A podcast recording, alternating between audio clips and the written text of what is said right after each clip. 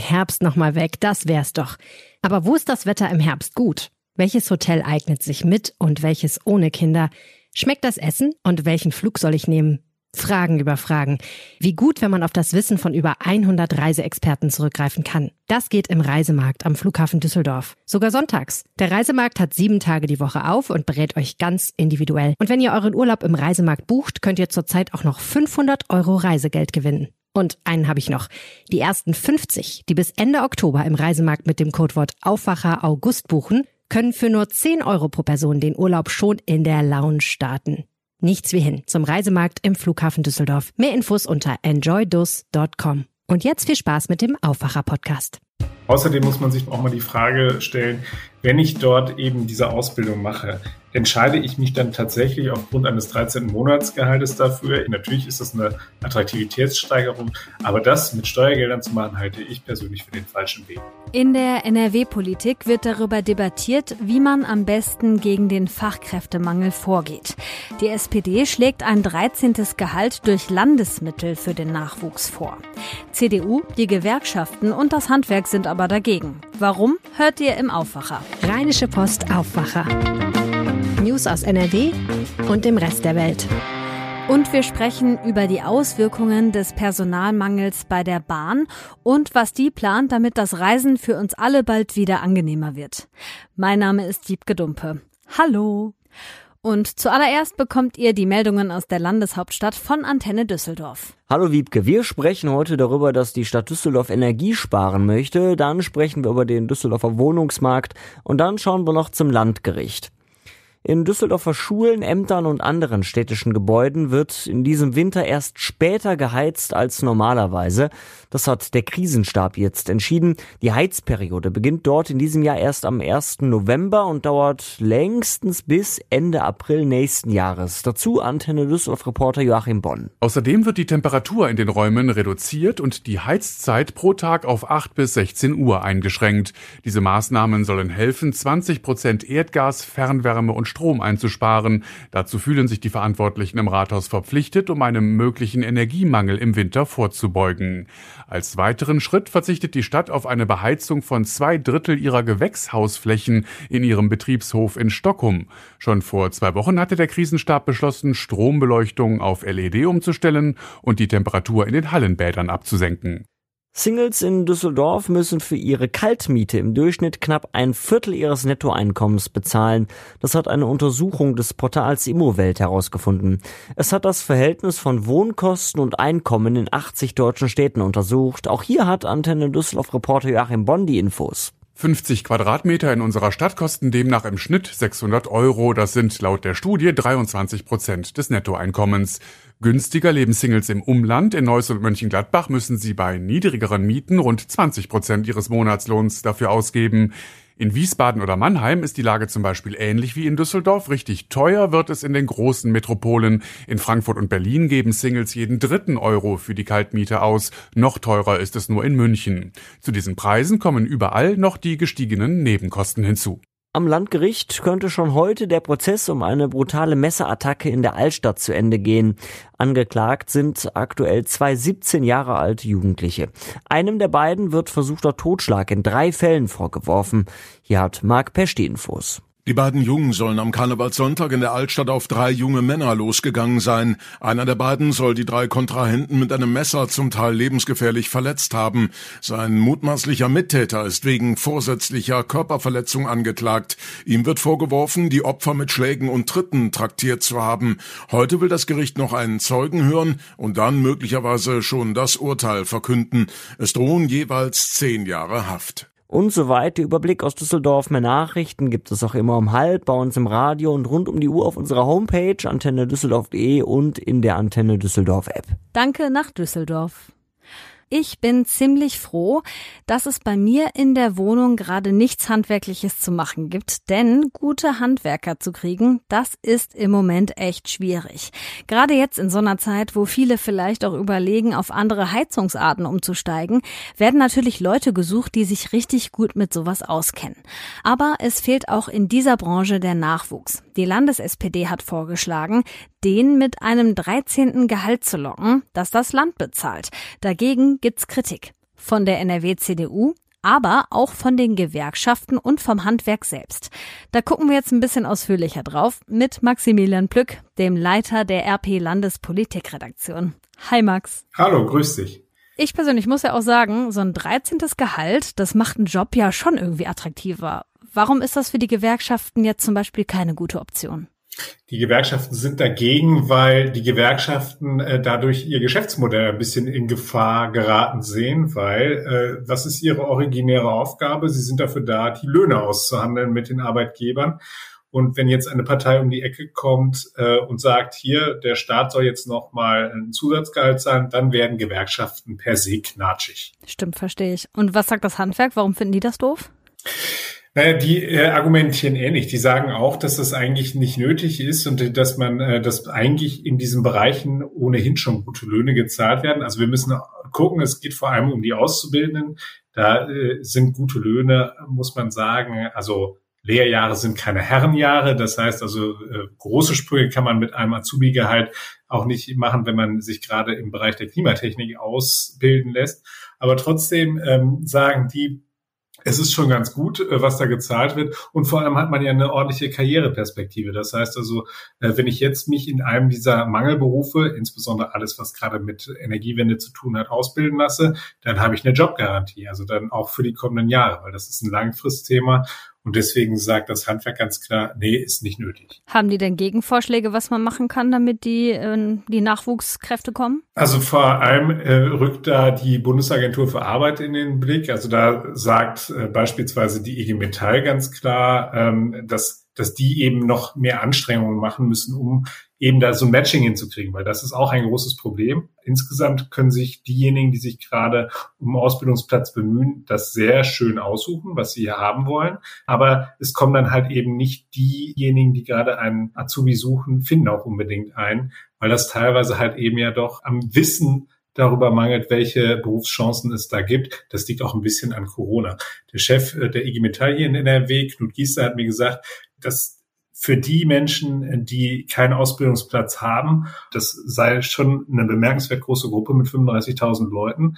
Und da müsste man einfach stärker hinschauen und mal gucken, dass man denen auch ein ordentliches Angebot macht. Okay, das heißt aber auch zum Beispiel mehr Werbung in Schulen oder dass man einfach von diesen Jobs erfährt, damit das interessanter wird. Lass uns mal auf diese politische Debatte schauen. Also die SPD, die ist ja gerade hier in NRW in der Opposition und die kritisiert mit ihrem Vorstoß ja auch generell die schwarz-grüne Landesregierung und den Kurs, den die fährt.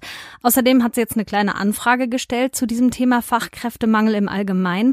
Was genau will die SPD da wissen? Also die SPD stößt sich insbesondere an eine Aussage, äh, die der ähm, Staatssekretär im Arbeitsministerium, Matthias Heidmeier, ähm, getroffen hat. Der hat nämlich reagiert auf diesen Vorstoß, dass der Staat jetzt nochmal ein 13. Azubi-Gehalt zahlen soll in eben diesen Mangelberufen äh, und hat gesagt, das ist quasi äh, nicht die Baustelle der Landesregierung. Und da ist natürlich eine Oppositionspartei sofort auf den Baum und entsprechend angefasst. Und ähm, ich habe gesprochen mit den Fraktionsvizes, mit Frau Kapteinert und äh, Herrn Vogt von der SPD. Und die wollen jetzt mal wissen, äh, warum denn die Landesregierung der Auffassung ist, dass äh, der Fachkräftemangel nicht ihre Baustelle ist. Also da sieht man schon daran, das ist äh, auch ein bisschen gemein gefragt. Sie sind da äh, davon überzeugt, dass die Landesregierung halt dort in diesem Bereich die Hände in den Schoß legt und zu wenig tut. Ähm, das ist natürlich klar äh, politisches Theater auch ein bisschen, was damit reinspielt. Und man muss am Ende sagen, dass mit dem 13. Gehalt mag zwar sich auf den ersten Blick ganz gut anhören, aber das ist, sind dann nachher die Steuerzahler, die dann das Geld dafür ausgeben sollen, dafür, dass dann halt eben äh, die Unternehmen, die an sich ja eigentlich auch für die das Bezahlen ihrer Azubis verantwortlich sind und die sich auch darum bemühen müssten, dass sie die Leute kriegen, äh, die, die werden dann halt eben mit Steuergeldern gepampert und das halte ich für ordnungspolitisch höchst fragwürdig. Ja, und die Landesregierung beziehungsweise die CDU, die argumentiert ja auch damit, dass es im Koalitionsvertrag eine Offensive gegen den Fachkräftemangel gibt. Also die ist da festgehalten. Weiß man schon, was da in Planung ist? Das ist, finde ich, was, was man durchaus kritisch der Landesregierung entgegenhalten muss. Jetzt können wir sagen, die sind noch nicht lange jetzt in Amt und Würden, die schwarz-grüne Landesregierung.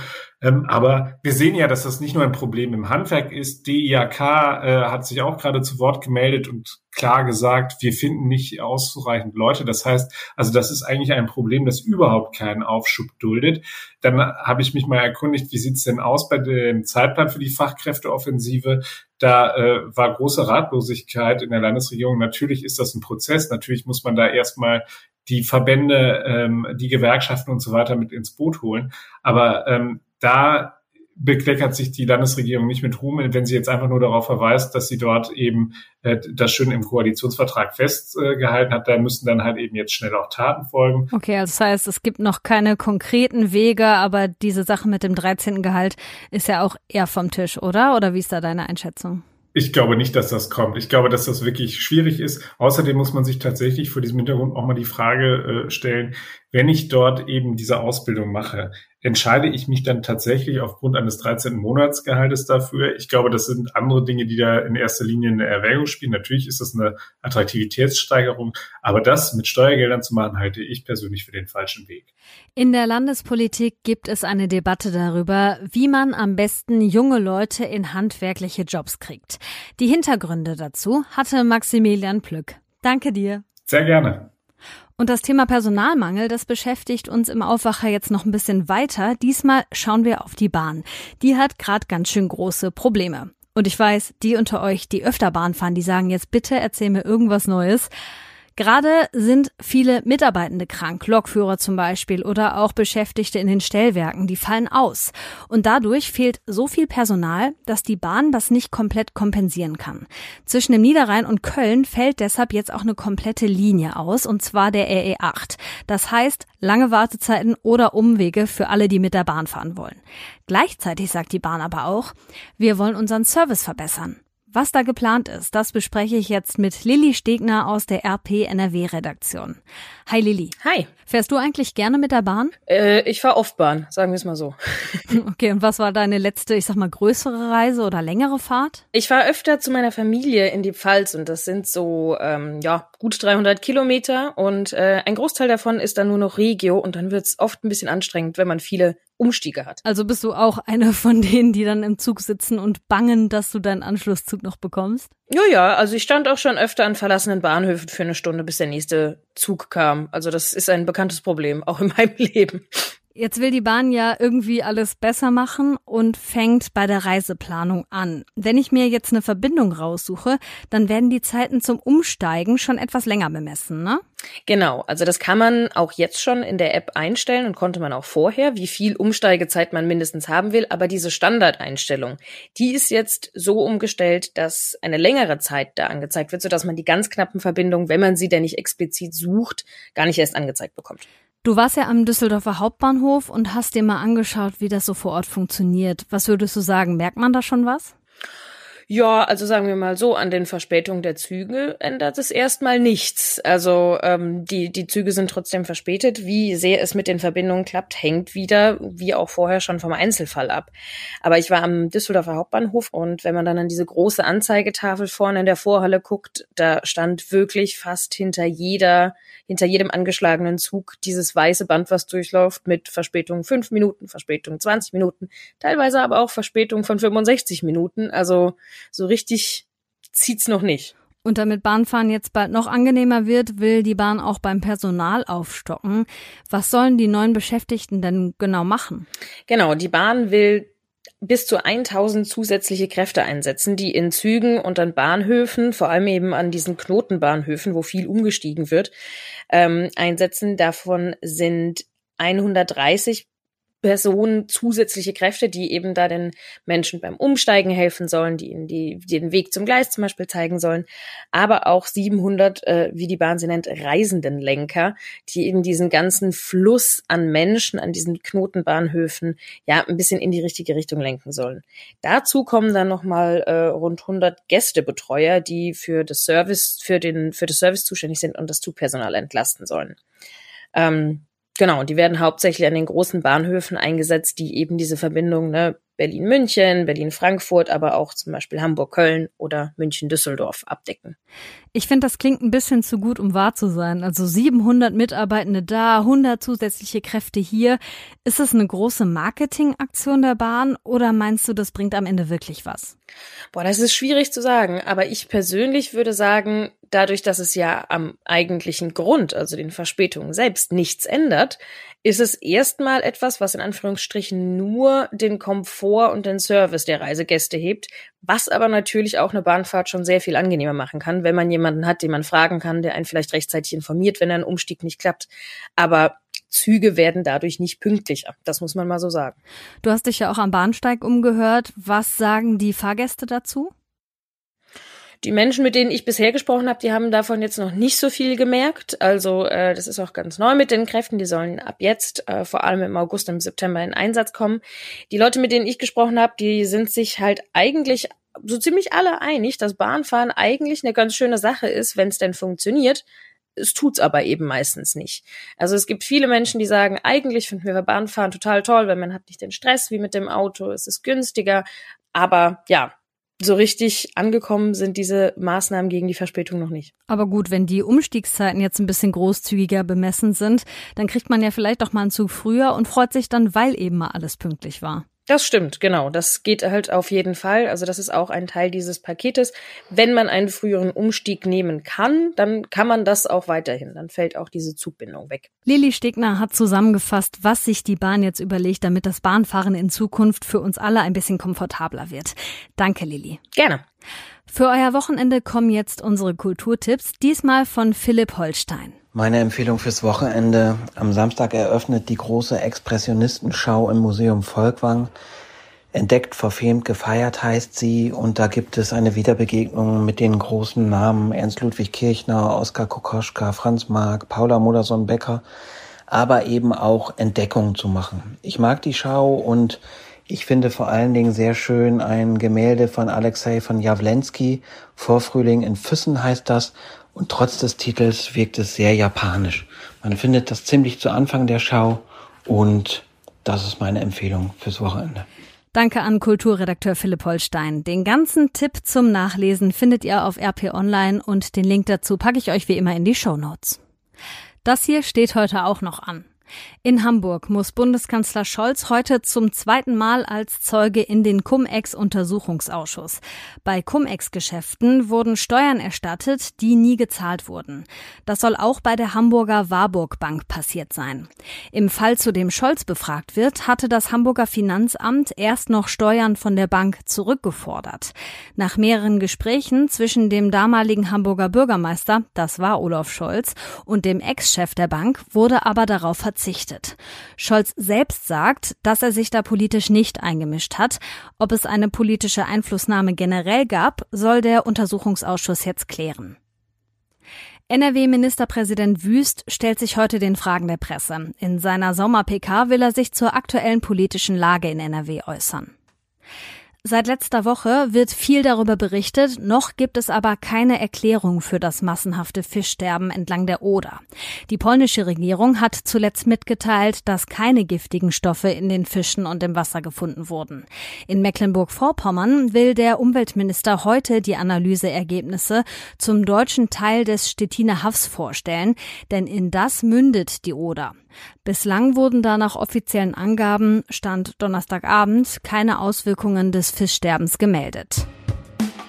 Hier kommt noch das Wochenendwetter. In Teilen von NRW gibt es erst noch einzelne Schauer. Über den Tag wechseln sich Sonne und Wolken ab. Abends können dann wieder einzelne Schauer reinziehen und auch Gewitter. Dazu zwischen 20 und 27 Grad. Der Samstag wird überwiegend trocken bei ähnlichen Temperaturen und am Sonntag geht so ähnlich weiter. Ab und zu kann es dann mal einen Schauer geben.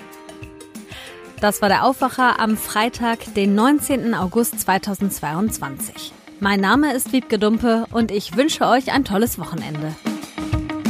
Mehr Nachrichten aus NRW gibt's jederzeit auf RP Online. rp-online.de